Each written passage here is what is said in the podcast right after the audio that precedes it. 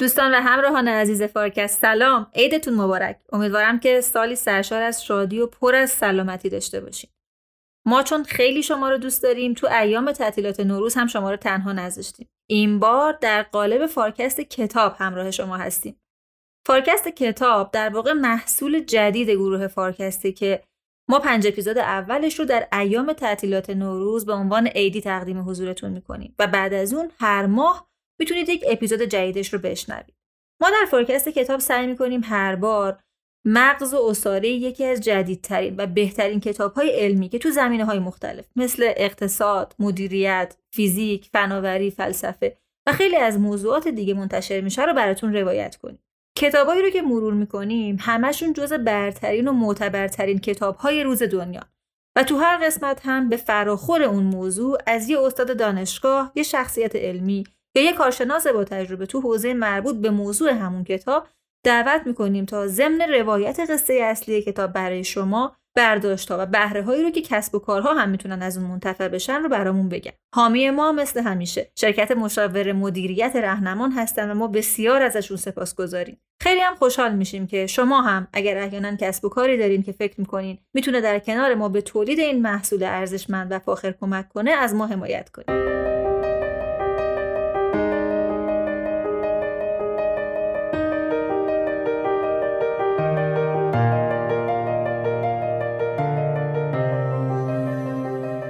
سورن کرکگارد یکی از پرشورترین و چالش برانگیزترین فیلسوفای مدرن تو قرن 19 همه که به عنوان بنیانگذار اگزیستانسیالیسم هم شناخته میشه.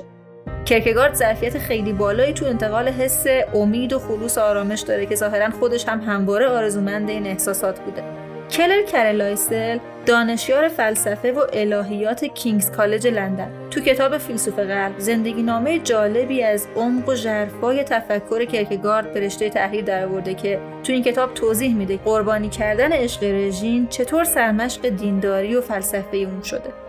راوی این قسمت از فارکست کتاب هم دکتر ابراهیم آزادگان دانشیار گروه فلسفه علم دانشگاه صنعتی شریف هستند ایشون با توجه به تسلطی که به فلسفه اگزیستانسیالیسم دارند روایت خیلی شنیدنی و آموزنده ای رو برای ما نقل کردن. با هم بشنویم.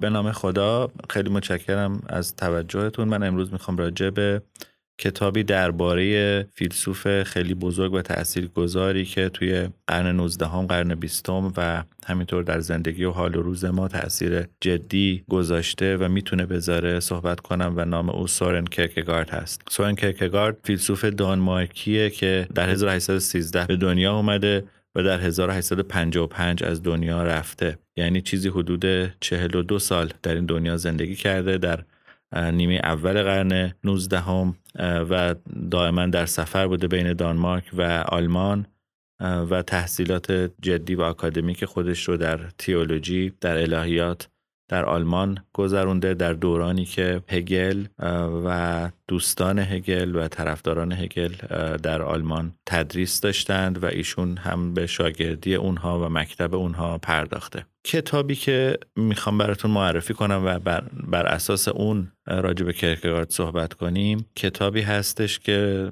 در دو سال اخیر چاپ شده توسط خانم دکتر کلر کارلایل نوشته شده. خانم دکتر کارلایل استاد دانشگاه King College لندن پروفسور هست در اونجا و تحصیلاتش رو هم در کمبریج گذرونده هم در دوران لیسانس و هم دکتراش از کمبریج گرفته و تز دکتراش هم در مورد کرکگارد بوده. خانم دکتر کارلایل در سال 2002 که مدرک دکتراشون رو می‌گیرن از دانشگاه کمبریج یک سفر یکی دو ساله به هندوستان میرن و توی اونجا سعی می‌کنن که یک فضای عرفانی هندو بودایی رو تجربه کنن و به نظرم تحت تاثیر آرای کرکگارد زندگی خودش و زندگی شخصی خودش رو در اون مسیر اینواردنس یا اون درونی سازی هم طی کرده. و کتابی هم که ما الان داریم براتون معرفی می‌کنیم کتابی هست که وقتی شما مطالعه کنید درک می‌کنید که محصول زندگی کردن این خانم نویسنده هست. یعنی فقط یک مطالبی رو جمع نکرده که بنویسه بلکه با این کتاب و با مفاهیمی که در درون این کتاب هست و با شخص کرکگارد به نظر میاد که یک رابطه درونی برقرار کرده و اون پروسه subjectivism اون پروسه خودسازی که کرکگارد مد نظرش بوده رو به نظر میاد که در درون این کتاب نشون داده به ما که چگونه یک نفر می‌تونه طی کنه و همراهی کنه. علاوه بر اینکه تز دکتراش تو این زمینه بوده و مطالعات جدی داشته چند سال به دانمارک میره و تمام دست نوشته های کرکگارد و مباحثی که راجع به او اطرافیان کرکگارد در همون اوایل قرن 19 هم نوشتن همه اینا رو مطالعه می‌کنه و تو کتاب در جاهای مختلف اینو میاره و بنابراین ما با یک کتاب خیلی جدی در مورد کرکگارد روبرو هستیم. یعنی برای آشنا شدن با فلسفه کرکگارد هم به متونی که خود کرکگارد نوشته و هم به متونی که اطرافیان او در زمان او نوشتن مراجعه کرده و هم شخصی این رو نوشته که به نظر میاد همراه و همسو و همفکر کرکگارده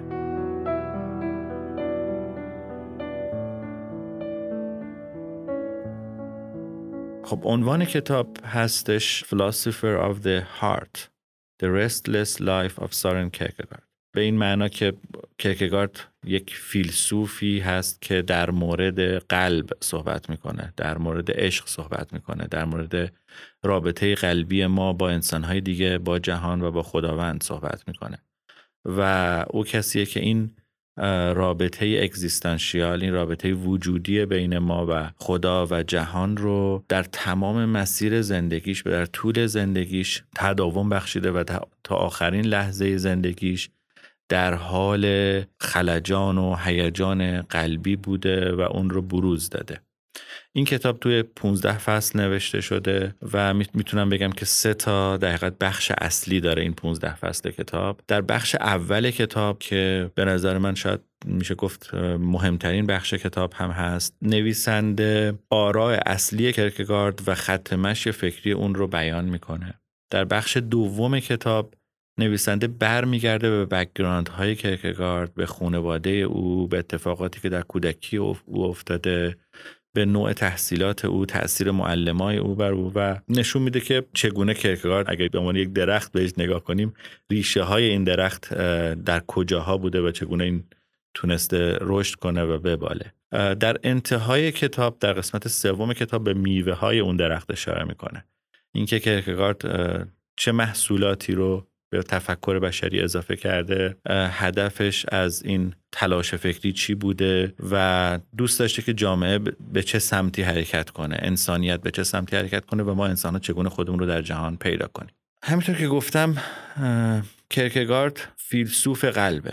فیلسوف قلب به این معناست که او به مباحثی می‌پردازه که معمولا فیلسوفا در گذشته نپرداختند. او به مسئله عشق به درد و رنج بشر به هیجانات، غم و اندوه و به تلاش ما برای فائق اومدن بر رنج و غم و درد بشری می‌پردازه و از اون طرف مسئله قربانی کردن، مسئله از خودگذشتگی، مسئله فداکاری و عشق به هم نوع و عشق به خود و عشق به خداوند برای او کلیدواژه های فلسفه اوست. بنابراین ما با کسی طرفیم که اون اموری که ما بهش میگیم امور قلبی راجع به اونها تعمل کرده فکر کرده و سعی کرده که از این مسیر به ما نشون بده که انسان در جهان کنونی و در جهان مدرن چگونه می‌تواند جایگاه خودش رو پیدا کنه. سوال اصلی که کرکگارد باش درگیر هست اینه که شما می‌بینید که او در قرن 19 هم داره زندگی می‌کنه در اروپای شمالی یعنی در جایی که و در موقعیتی که تاریخ بشری یک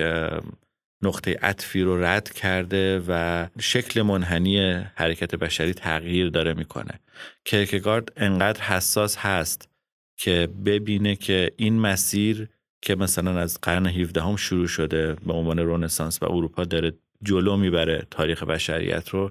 این مسیر به کجا می‌خواد بره و انسان ها از نظر کرکگارد چه بلایی به سرشون خواهد اومد وقتی این مسیر رو بخوان طی کنن. و اون نگرانه و سعی می‌کنه که هشدار بده.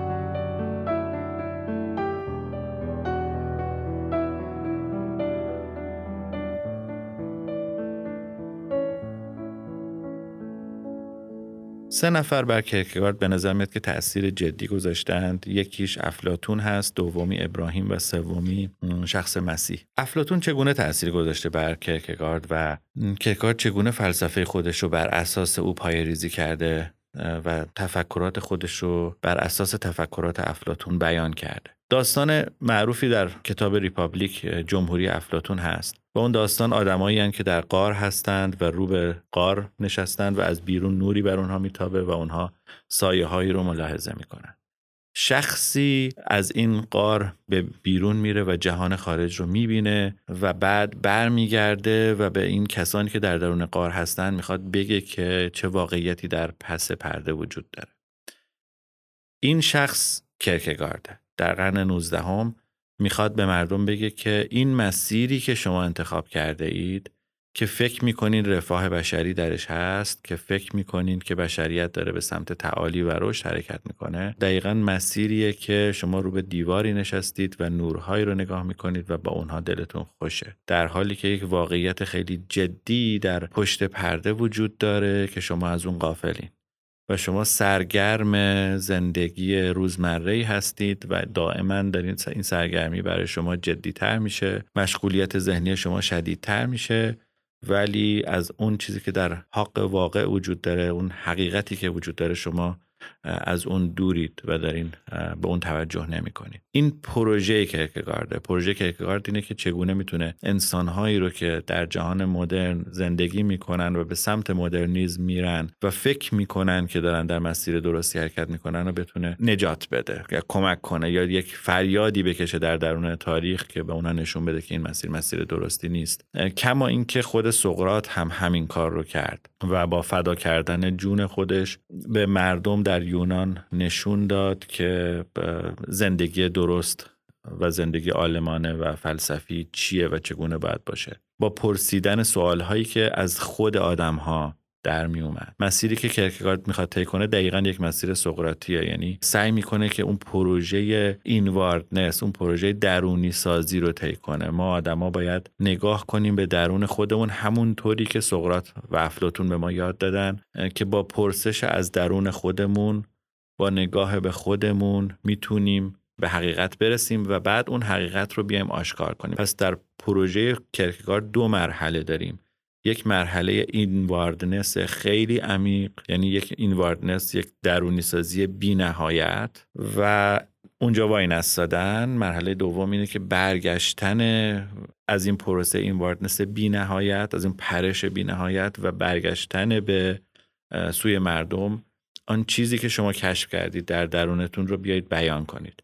کاری که کرکگارد در تمام زندگیش کرده اینه. یعنی یک پروسه درونی سازی یک reflection یک تأمل خیلی عمیق و جدی یک پرش به اقیانوس و بعد آوردن گوهرهایی که از اونجا آورده با در نوشته های فراوان خودش که هر روزه می نوشته شاید بیشتر از میگن 25 جلد کتاب دست نوشته از او هست و نوشته هایی که در جورنال, جورنال خودش چاپ می‌کرده که به عنوان کتاب هم نیست به جز این چند تا کتاب معروفش. و خیلی از اونها ترجمه هم نشده. این گوهرها رو برمیگردونه به سمت مردم. پس ما اگه بخوایم پروژه کرکگارد رو خلاصه کنیم پروژه کرکگارد یک پروژه دو مرحله ایه اون درونی سازی بینهایت و اون بازگشت پس از او به سوی مردم و آوردن حرفهای نو و حتی معرفی یک انسان نو یک الگوی انسانی نو به جهان.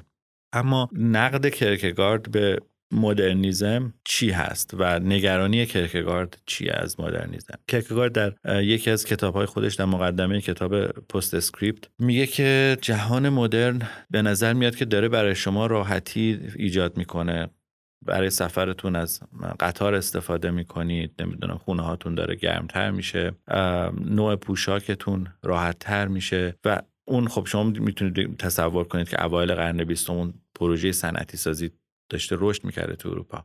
اما من فکر می‌کنم که شما یک امر بزرگی رو دارید از دست می‌دید و اون سافرینگه و اون می‌تونیم بگیم رنج یا اندوه یا غم یا به تعبیر دیگه خوشحالی ناشی از اندوه داشتنه. خوشحالی ناشی از توانایی قربانی کردن و از دست دادنه. وقتی که شما به این توانایی می‌رسید که از دست بدید ترک کنید. اون وقت به یک خوشحالی به یک شادمانی می‌رسین که اون شادمانیه رو شما دارین از دست میدین و اون به نظر میاد که گوهر اساسی زندگی ما انسان هاست.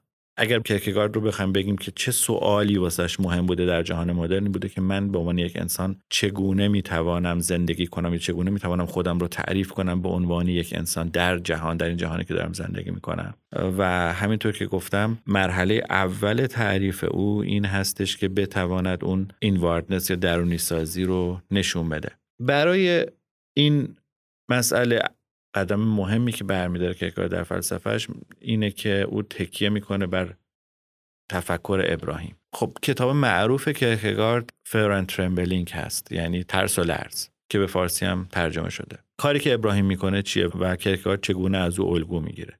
در اون پروژه سقراطی که پروژه inwardness یا پروژه درونی سازی یا شخصی سازی خوده توی اون پروژه به نظر میاد که بزرگترین شخصی که تونسته این پروژه رو انجام بده ابراهیمه. چرا؟ چون ابراهیم ابراهیم چه کرده؟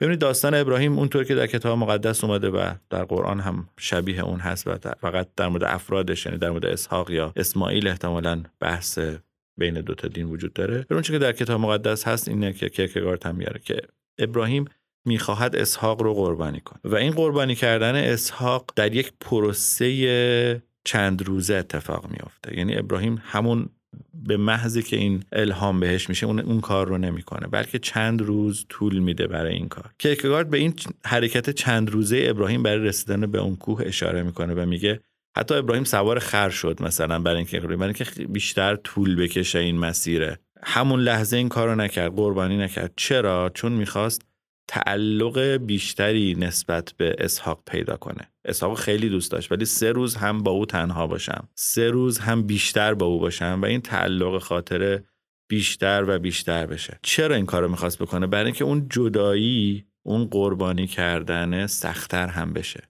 و اون درد جدایی برای ابراهیم سختتر بشه. بنابراین در کرکگارد مثال ابراهیم مثال اعلایی هست از اون شادی بعد از غم از اون دقیقت خوشحالی بعد از رنج فراوان و اون رنج بینهایت چیه آخرین رنج برای یک انسان می‌تونه این باشه که پسر خودش رو که بیشترین کسی هست که دوست داره و تعلق خاطر به او داره رو او رو قربانی بکنه.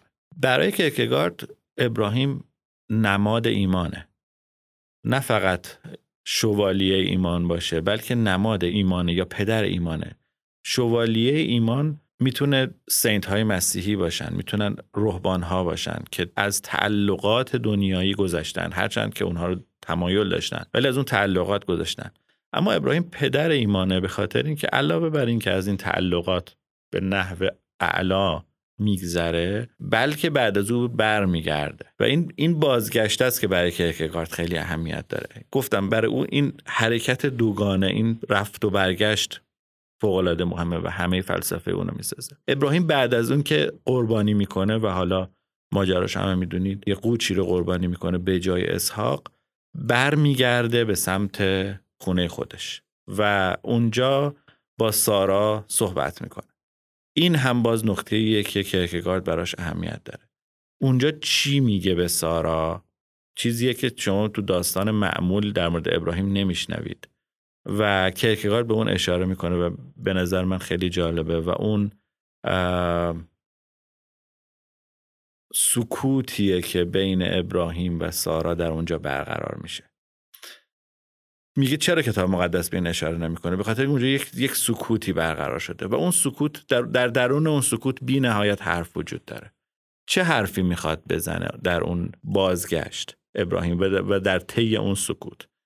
اسم اون سکوت رو می‌ذاره سکوت اترنال سکوت بی نهایت یا سکوت ازلی می‌تونیم اسمش رو بذاریم. در اون سکوت ازلی چه حرفی زده میشه؟ در اون سکوت ازلی ابراهیم اون ایمان بی نهایت خودش رو به خداوند برای سارا شرح میده. یعنی اونجا نه, نه از یک عشق پدرانه نه از یک عشق مادرانه نه از رابطه بین خودش و فرزندش یا بین همسرش و فرزندش بلکه از رابطه بی نهایت خودش با خداوند صحبت می‌کنه. به خاطر همینه که مجبور سکوت کنه. یعنی حرفی نمی‌تونه در اون بین وجود داشته باشه. خب این کاریه که کرکگارد به نظرش میاد میشه کرد. یعنی خیلی وقتا اون حرفهایی که ما می‌زنیم برای اینکه خودمون رو در نشون بدیم برداشت خودمون رو به خاطر اینکه ما هنوز به اون اینواردنس بی نهایت نرسیدیم.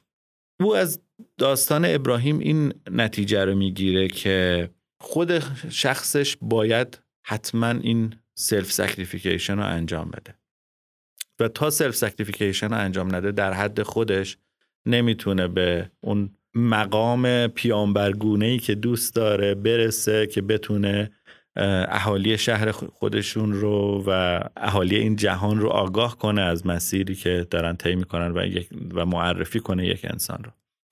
یک اتفاق خیلی مهمی در زندگی کرکگارد در همین زمینه self sacrification یا قربانی کردن خود میفته و او رابطش با رژینه که کرکگارد با او وارد در رابطه عاشقانه میشه و قرار ازدواج با هم دیگه می‌ذارن و حتی حلقه هم می‌خرن برای هم و آماده بودن که عروسی بکنن و ازدواج بکنن و چند هفته قبل از اینکه اون عروسیشون اتفاق بیفته دفعتا کرکگارد به رژین میگه که من نمی‌تونم با تو زندگی کنم.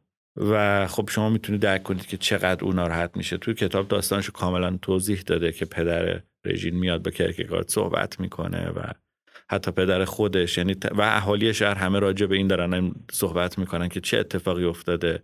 و خب شما می‌دونید تو توی شهرهای سنتی چقدر این بد هست حداقل برای اون دختر که یه همچین اتفاقی براش بیفته. اما کرکگارد این کار رو می‌کنه. شاید خب تعبیرایی بوده که کرکگارد سنگ دله کرکگارد ظلم کرده.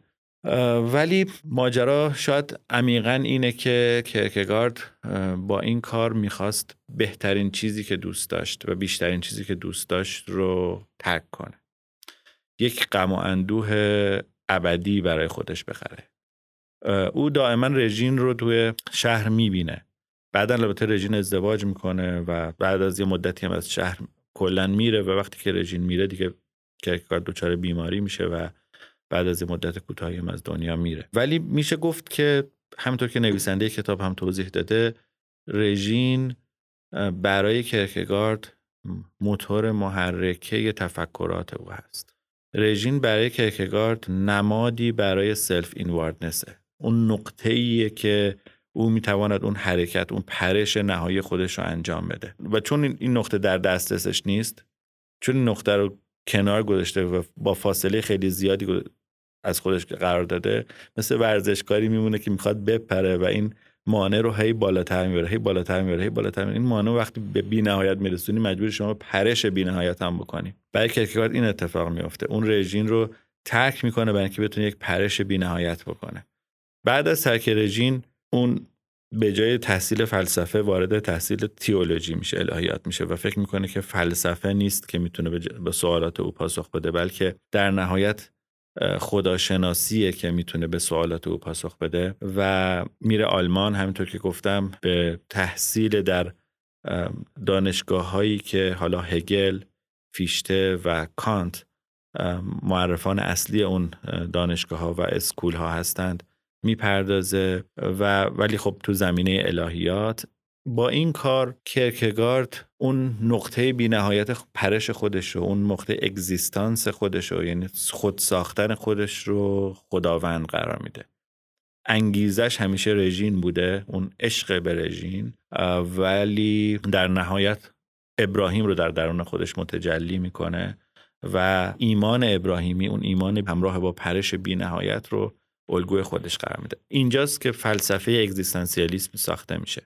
فلسفه اگزیستانسیالیستی که البته در قرن بیستم دوچار همون بیماری مدرنیزمی شد که کرکگارد همیشه ما رو آگاه می‌کرد ازش و اعلان خطر می‌کرد نسبت بهش. اگزیستانسیالیسم کرکگارد یک ایمان بی نهایت نسبت به امر متعالی درش وجود داره. اگزیستانسیالیسمی که بعدا بر اساس آرای کرکگارد در قرن بیستم توسط سارت و فیلسوفان فرانسوی ساخته شد. همون پروژه اینواردنس درش وجود داره و شاید یک پرش بینهایت برای اینکه ما جایگاه خودمون رو در جهان پیدا کنیم وجود داره. ولی اون امر متعالی درش حضور نداره. کرکگارد نسبت به این نوع اگزیستانسیالیزم بدون امر متعالی به ما آگاهی میده و دقیقت اون خطر یک این نوع نگاه نگاه اگزیستانسیالیسم رو به ما گوش می‌کنه. من یه جمله از کرکگارد که تو این کتاب هم اومده می‌خونم. این جمله اینه Poets pray and there were no power strong enough. Snatch it away then how empty and hopeless life would be. کرکگارد اینجا میگه که اگر که جهان یک سیکرد باندی نداشت اگر یک نقطه متعالی نداشت مقدسی نداشت که ما بتونیم به عنوان دستاویز برای خودمون انتخاب کنیم. اگر که جنریشن های ما نسل های ما پشت سر هم می اومد مثل درخت های جنگل که میریزن و درخت و برگ جدیدی در میاد از یه درخت ولی اینها متصل به هم نیستن و میفتن زمین رو از بین میرن و خاک میشن و نابود میشن. اگر مثل صدای پرنده ها در درون جنگل شنیده نمی‌شد یا یک تک صدایی بود که میگذشت و می‌رفت شما در لابلای این متن می‌تونید درک کنید که چقدر کرکگارد به ادبیات اهمیت می‌داده ولی نه به فرمالیزم ادبیات بلکه و یکی از مشکلاتش هم همین بوده با هنر قرن 19 هم که به شدت به سمت فرمالیزم حرکت می‌کرده.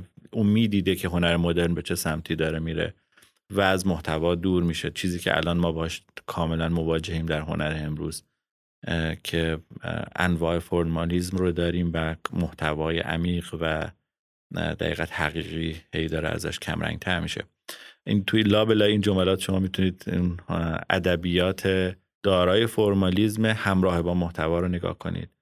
اگر human race فقط نسل انسانی مثل یک کشتی بود که تو دریا حرکت می‌کرد و از یه نقطه به نقطه دیگه می‌رفت و سفری بود و تمام شده بود. در اون صورت زندگی بیمعنا بود زندگی پوچ بود. به جای اینها ما باید حرکت بکنیم تلاش بکنیم خودمون رو بسازیم. ولی یک تلوس یک هدف یک امر متعالی بینهایت باید وجود داشته باشه که ما به سمت او پرش کنیم. و اون امر بینهایت باید خیر مطلق باشه باید خوبی باشه که ما حرکت ما رو معنا بده. این نگاه اگزیستانسیالیسم کرکگارد و ما رو آگاه می‌کنه و ما خط...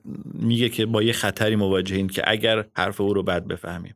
اگر اگزیستانسیالیسم راه نجاتی باشه برای بشر مدرن برای اینکه درگیر امور ابجکتیو نشه برای اینکه درگیر این تعلقات مادی نشه خودش رو بکشه بیرون و توی اون پروسه این واردنس درونی سازی حرکت کنه و خودش رو به عنوان یک انسان بخواد در جهان نشون بده. اما این نشون دادنه بدون تلوس باشه بدون یک هدف بی نهایت باشه اون وقت ما انسان ها همچنان گمراه خواهیم بود. یعنی درست نجات پیدا کردیم از اون تعلقات پوچ و بیمعنی تونستیم به قول کگارد از اون دیوار افلاتونی برگردیم رو به بیرون. ولی همچنان تو غار خواهیم بود. مگر اینکه بیایم بیرون و به حقیقت دست پیدا کنیم و حقیقت رو مشاهده کنیم. خب همینطور که گفتم نفر سومی که بر او تأثیر گذار هست و فلسفه او رو ساخته مسیحه. اما مسیحی که از نگاه لوتر به نظر میاد که کرکگارد بهش نگاه می‌کنه.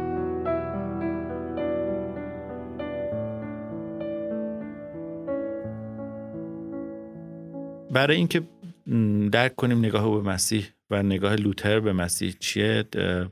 باید یه کمی توضیح بدم. خب شما حرکت لوتر رو که منجر به پروتستانتیزم در مسیحیت شد باهاش آشنا هستید.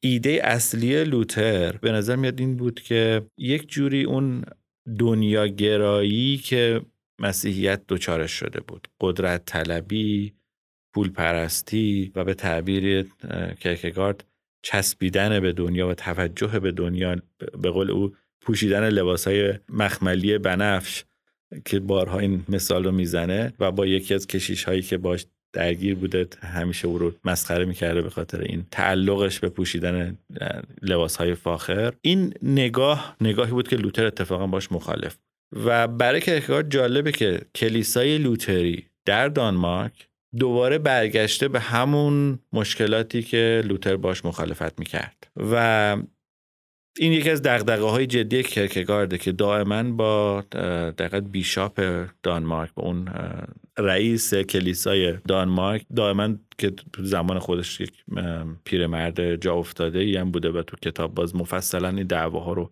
توضیح میده که کرکگارد چه درگیری باش داشته چگونه نام نگاری کرده با او و چند بار به دیدن او رفته و این ملاقات ها به چه سرانجامی کشیده شده. همه اینا تو کتاب مفصلا توضیح میده. اما خیلی خلاصه و مجمل بخوام بگم کرکگارد نه تنها با اون شخص خاص بلکه با این تفکری که دور شده از اون تفکر لوتری با اون مخالفه. و او فکر می‌کنه که نگاه لوتر نسبت به مسیح نگاه درستیه. نگاه لوتر نسبت به مسیح یک شخصی است که خودش رو فدا می‌کنه برای دیگران.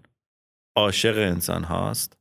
با محرومان مستضعفان و گناهکاران همراه درد و رنج اونها رو درک می‌کنه و عملا این خداونده که از طریق مسیح از طریق کلمه خودش درد و رنج انسانها رو درک می‌کنه و همراه میشه با گناهکاران و همراه میشه با دور افتاده ها همراه میشه با گمراهان. این نگاهیه که کرکگارد به نظرش میاد که ما باید داشته باشیم. یعنی همچون مسیح کلمه خدا باشیم یا سعی کنیم به او بچسبیم ایمان ما ما رو نزدیک کنه به خداوند و بعد شروع کنیم به دستگیری. اما نه دستگیری فقط دوستان خدا نه دستگیری فقط کسایی که هم فکر ما هستند بلکه دستگیری اونایی که به نظر میاد دور شدن. اینجاست که کرکگارد فکر می‌کنه که مسیحیت به صورت سنتی الهیات به صورت سنتی جوابگوی اون سوال اصلی ما که انسان در جهان مدرن کیه و چگونه می‌تونه خودشو نشون بده نیست. انسان در جهان مدرن از نظر کرکگارد انسانیه که این دوتا پروسه رو تونسته باشه انجام بده و در بازگشتش وارد فضای مردمی شده باشه. به تک تک انسان ها مستقل از عقیدهشون مستقل از طبقه اجتماعیشون مستقل از تفکراتشون احترام بگذاره کمک کنه دستگیری کنه نسبت به اونها و حقوقشون رو محترم بشماره این به نظر میاد که پروژه‌ایه که کرکگارد داره یعنی یک پروژه ایمانی و انسانی. این در نهایت کرکگارد به نظر میاد که جانش رو فدا می‌کنه برای یک همچین پروسه یعنی اون خب هرچی که داشته میفروشه برای اینکه بتونه این مقالات خودش رو چاپ کنه. مسلما وقتی شما اینطوری فکر می‌کنین نمی‌تونین حمایت بگیرید از منابع مالی مخصوصا در اون زمان. وقتی که شما می‌خواین تغییر بنیادی در تفکر بدین در جامعتون بدین و با های قدرت حالا چه قدرت در الهیات در دین چه قدرت در حکومت مخالفت کنید و فکر کنید که اونا دارن مسیر اشتباهی رو طی می‌کنن. مسلما حمایت پیدا نمی‌کنین. کرکگارد از انبال شخصی که از پدرش به ارث رسیده هی میفروخته و هی آپارتمانش کوچیکتر و کوچیکتر میشه در نهایت. ولی همه اینا رو هزینه می‌کرده برای اینکه بتونه کتاباشو چاپ کنه. و موقعی که از دنیا میره به نظر میاد یعنی طبق نوشته هایی که از اون بیشاپ اعظم دانمارک در نامه هایی که او نوشته در روز مرگ کرکگارد به نظر میاد که او خیلی خوشحال بوده که کرکگارد از دنیا رفته و یک مزاحم خیلی بزرگی از سر کلیسای دانمارک برداشته شده. ولی ما بعدا می‌بینیم که تفکرات کرکگارد زنده موند. هیچ کدوم از اون افرادی که ما تو کتاب اسمشون رو برده الان اسمشون حتی تو یاد منم با اینکه خوندم نیست که بخوام اسمشون رو بگم.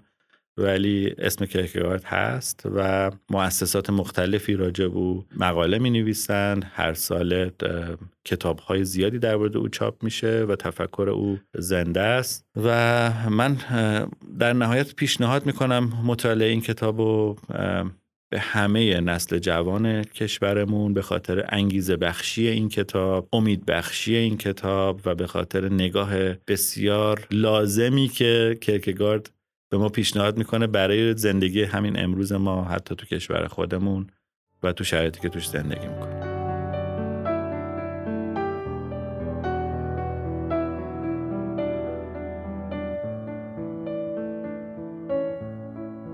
خب من دوست دارم در اینجا به محصولات تفکر کرکگارد که به نظر میاد می‌تونه یک راهی یک مسیری برای جوانان امروز و برای زندگی ما امروز در جهان مدرن فراهم بکنه به شما معرفی بکنه. من می‌تونم چهار تا المان اصلی از فلسفه کرکگارد که تو این کتاب هم مطرح شده بود رو برای شما بشمارم. المان اول یا نکته اول یا دستاورد اول دستاورد توجه به درونی سازیه. خیلی از کارهایی که ما توی زندگی روزمرهمون می‌کنیم معطوف به توجه دیگرانه یا معطوف به خواسته های دیگرانه. ممکنه که زندگی بکنیم برای دیگران. خیلی وقتا شما می‌بینید که مثلا ما چه لباسی که میپوشیم خونه ای که می‌خریم زندگی که می‌کنیم هزینه ای که می‌کنیم تلاشی که داریم می‌کنیم برای رشد خودمون نیست بلکه برای به چشم اومدن توسط دیگرانه. این چیزیه که کرکگارد ما رو از اون برحضر میداره. توجه به رشد درونی خودمون اونچنان که سقرات می‌گفت. یعنی توجه به تعالی خودمون تو مراحل تعالی که مثلا افلاتون در کتاب زیافت برمیشماره تعالی فکری تعالی علمی فلسفی و در نهایت روحانی. این تعالی و اخلاقی این تعالی در درون ما باید اتفاق بیفته. ریشه هاش در درون ماست و با تفکر عمیق درونی با مطالعه کردن با دمخور بودن با متفکرانی مثل کرکگارد مثل افلاتون مثل سقرات مثل ارسطو. ابن سینا امثال اینجور متفکرانه که ما رو رشد میده و بزرگمون می‌کنه. ما کمک می‌کنه که اون پروژه درونی سازی رو جلو ببریم. نکته دومی که کرکگارد به نظرم میگه اینه که همراه با جماعت لزوما نباید بشیم. دنبال جمع رفتن. اون راهی که همه مردم کرکارد بارها و بارها اینو میگه. میگه همه مردم الان خوشحالن که قطار سوار میشن.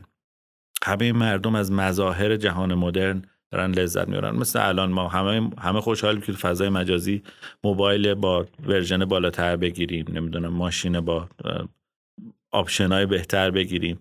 و اینا باعث خوشحالی ما میشه. و کرکگارد به نظر من میاد که ما رو برحضر میداره از یه همچین نگاهی نسبت به دنیامون. برگردیم عقب و نگاه کنیم نکنه. این تمایل ما برای سرعت بخشیدن به زندگی نه تنها زندگی ما رو بهتر نمی‌کنه بلکه ما رو دور می‌کنه از اون حقیقتی که باید بهش بریم. بارها شما شما که سوار آسانسور شده باشین و ببینید آدما به محضی که می‌خوان آسانسور یه ذره تاخیر می‌کنه سری دکمه ها رو می‌زنن. یا کوچکترین استاپی شما تو ماشینتون بکنین چند نفر بوغ می‌زنن و معلوم نیست کجا می‌خوان برن با اون سرعت و عجله که دارن. یعنی آدما در یک شتاب بسیار شدیدی هستن که این شتاب رو اتفاقا باز کرکگارد به ما گوش زد می‌کنه. تو همون اوایل قرن 19 ما ولی الان ما تو اوایل قرن 21 می‌بینیم که این شتاب چقدر هم زیادتر شده. او داشته نگاه می‌کرده مسیری که ما داریم میریم. دائما می‌خوایم سرعت کامپیوترمون بیشتر بشه سرعت موبایلمون بیشتر بشه سرعت اینترنتمون بیشتر بشه ولی می‌خوایم چیکار کنیم با این سرعت بالا؟ به چه هدفی برسیم؟ چه ارتباط مثبتی می‌خوایم با دیگران برقرار کنیم؟ خیلی وقتا می‌بینیم ارتباط خیلی خیلی نزدیکمون هم از دست میدیم. با مادر خودمون رابطمون کم شده. با دوستای خودمون رابطمون کم شده. بنابراین این نکته دومی که کرکگارد به ما میگه. سرعت زیاد دلیلی نداره که زندگی ما رو بهتر کنه. نکته سوم اهمیت دادن به امر معنویه. علت این که کرکگارد رفت سراغ تئولوژی به خاطر اینکه فکر می‌کرد که امر معنوی نه آنچنان که در کلیسای رسمی گفته میشه. نه اون خدایی که معرفی میشه که عامل قدرت بخشیدن به آدمای ظالمه بلکه خدایی که مهربانه و عشق مطلقه. خدایی که دستگیر همه ما انسان هاست و همدرد و همرنج ما انسان هاست. می‌فهمه که ما چه دردی داریم. خدایی که از نظر او کلمه خودش رو فرستاده که همراه ما بشه. این توجه به امر معنوی در جهان مدرن کمتر میشه به خاطر اینکه توجه به امر objective بیشتر میشه. خیلی وقتا ما ممکنه سوال کنیم که چرا در جهان کنونیمون آدمی مثل مولانا یا حافظ نداریم؟ کرکگارد چرا تو زمان خودش تک بوده؟ آدمای کمتری مثل او بودن. این به خاطر اینه که ما سکولار شده جهانمون. یعنی توجهمون نسبت به دنیا معطوف به دنیا شده. رومون رو به دنیا کردیم.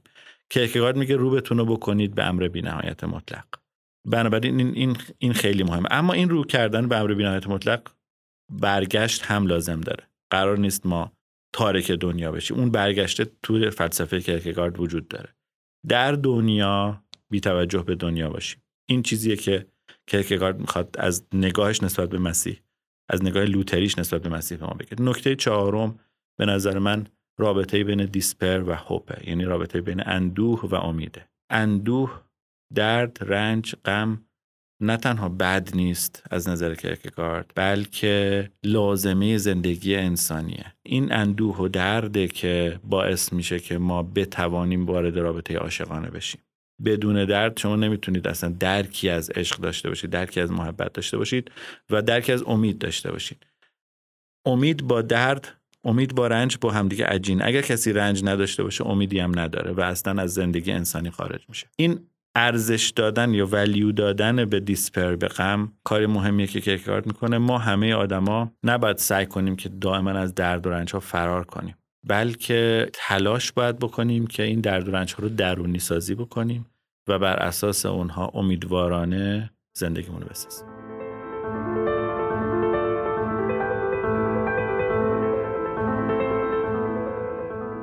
از اینکه تا پایان این اپیزود همراه ما بودید ازتون صمیمانه تشکر می‌کنم. روایت دکتر آزادگان عزیز از کتاب فیلسوف قلب و برداشتهای ایشون از فلسفه کرکگارد بسیار عمیق و راهگشا بود. آقای دکتر آزادگان عزیز از شما خیلی ممنونم. فارکست کتاب در استودیو دانشگو طراحی و تولید میشه و شما می‌تونید اپیزودهای فارکست کتاب رو در پلتفرم های پادگیر مختلف مثل Apple Podcast، Google Podcast، یوتیوب، اینستاگرام و Castbox بشنوید. من هستی ربیعی هستم و از طرف تیم فارکست سالی سرشار از شادی و پر از سلامتی رو براتون آرزو می‌کنم. خداحافظ.